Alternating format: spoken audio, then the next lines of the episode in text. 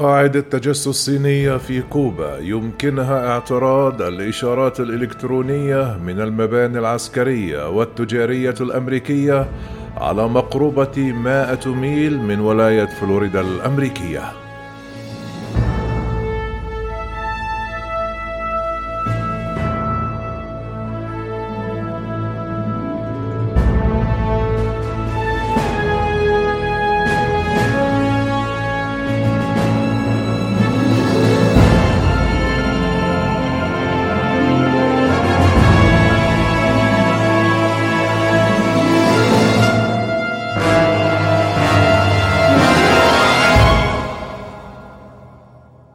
وفقا لمسؤول في إدارة بايدن الذي تحدث شريطة عدم الكشف عن هويته لمناقشة المعلومات الاستخباراتية الحساسة.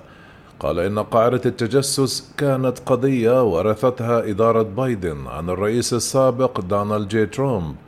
قال المسؤول أنه بعد أن تولى السيد بايدن منصبه تم إطلاع إدارته على القاعدة في كوبا وكذلك الخطط التي تدرسها الصين لبناء منشآت مماثلة في جميع أنحاء العالم. أثار وجود اتفاق لبناء منشأة تجسس صينية في كوبا الذي أوردته صحيفة وول ستريت جورنال يوم الخميس وأوردته أيضا صحيفة نيويورك تايمز وغيرها من وسائل الإعلام ردا قويا من الكابيتول هيل في بيان مشترك حيث قال السيناتور مارك وورنر الديمقراطي عن ولاية فرجينيا ورئيس لجنة المخابرات بمجلس الشيوخ والسيناتور الجمهوري مارك روبيو من ولاية فلوريدا أنهم منزعجون بشدة من التقارير التي تفيد أن هافانا وبكين تعملان معا لاستهداف الولايات المتحدة وشعبها. كما نفى جون كيربي المتحدث باسم مجلس الأمن القومي التقارير في ذلك الوقت قائلا إنها غير دقيقة كما أضاف لدينا مخاوف حقيقية بشأن علاقة الصين مع كوبا ونحن قلقون منذ اليوم الأول للإدارة بشأن أنشطة الصين في نصف الكرة الأرضية وحول العالم. لكن مسؤولا أمريكيا مطلعا على المعلومات الاستخباراتية الواردة في تقارير يوم الخميس أصر إلى أن الصين وكوبا توصلتا إلى اتفاق لتعزيز قدرات التجسس الحالية.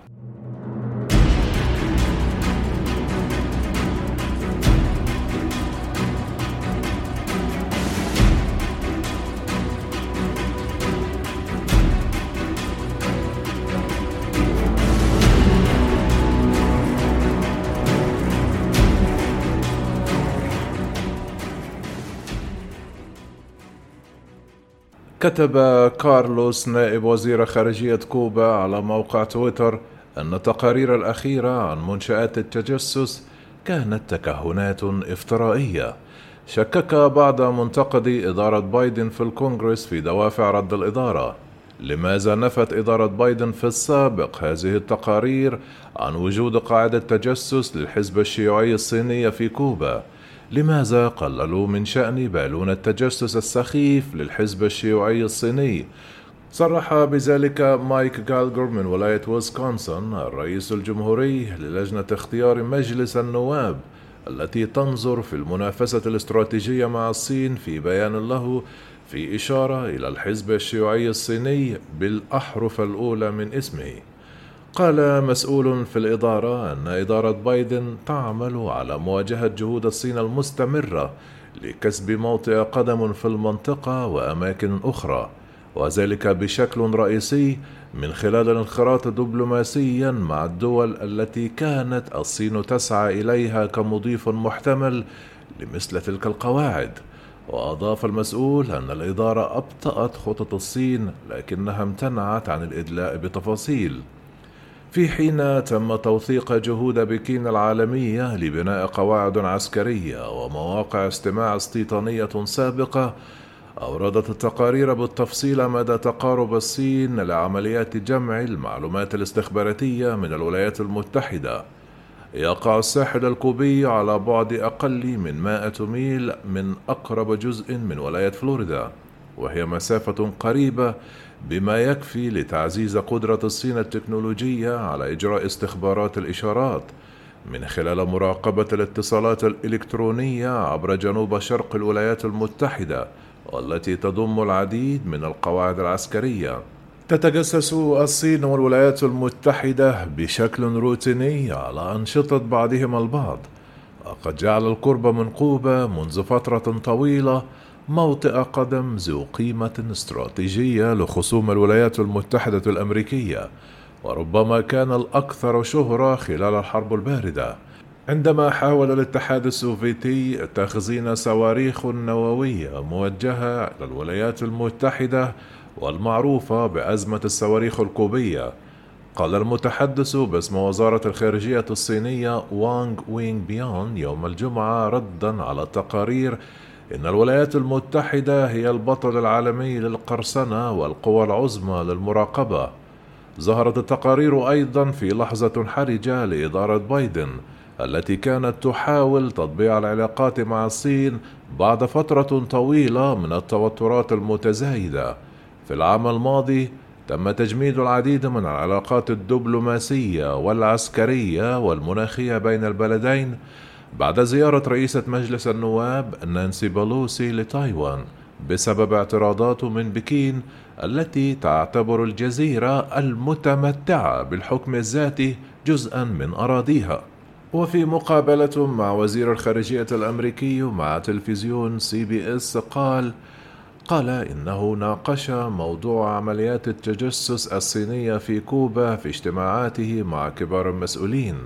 ولدى سؤاله عما إذا كان أثار هذه القضية قال لقد فعلت لن أصنف ردهم لكني أخبرتهم أن هذا مصدر قلق كبير لنا.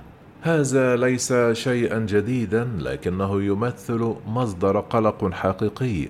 كنت واضحا جدا بشأن مخاوفنا مع الصين ولكن بغض النظر عن ذلك كنا نتجول في أماكن مختلفة حيث نرى هذا النوع من النشاط في محاولة لوضع حد له.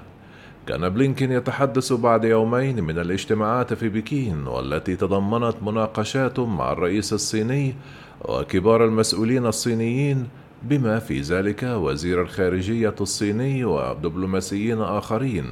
وعقب اجتماعهما قال شي أن البلدين حققا تقدما نحو استقرار العلاقات وهو شعور ردده الرئيس جو بايدن يوم الاثنين. لكن الرئيس جو بايدن ساوى نظيره الصيني والزعماء الدكتاتوريين بينما كان يتحدث خلال حفل لجمع التبرعات للحزب الديمقراطي بحضور الصحافة. تصريحات الرئيس الأمريكي جاءت بعد يومين من زيارة قصيرة استمرت لساعات قام بها وزير الخارجية الأمريكي أنتوني بلينكين والتقى خلالها الرئيس الصيني. قال بايدن للمشاركين في الحفل الذي أقيم في شمال كاليفورنيا إن حادثة إسقاط الولايات المتحدة لمنطاد صيني في فبراير منصرم ويعتقد أنه للتجسس أغضبت الرئيس الصيني.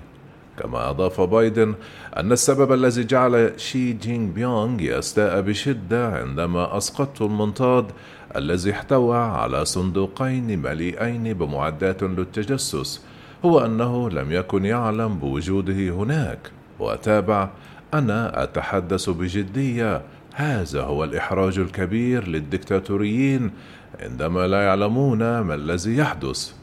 كما أشار إلى أن المنطاد أو المنطاد الصيني لم يكن من المفترض أن يذهب إلى حيث كان وهو لم يكن يعلم عنه شيئا متابعا عندما تم إسقاطه شعر الرئيس الصيني بإحراج شديد ونفى وجوده هناك. كما قلل بايدن البالغ من العمر ثمانون عاما والذي ترشح لولاية رئاسية ثانية قلل من المخاوف بشأن العملاق الآسيوي قائلا للمانحين إن الصين تواجه صعوبات اقتصادية حقيقية.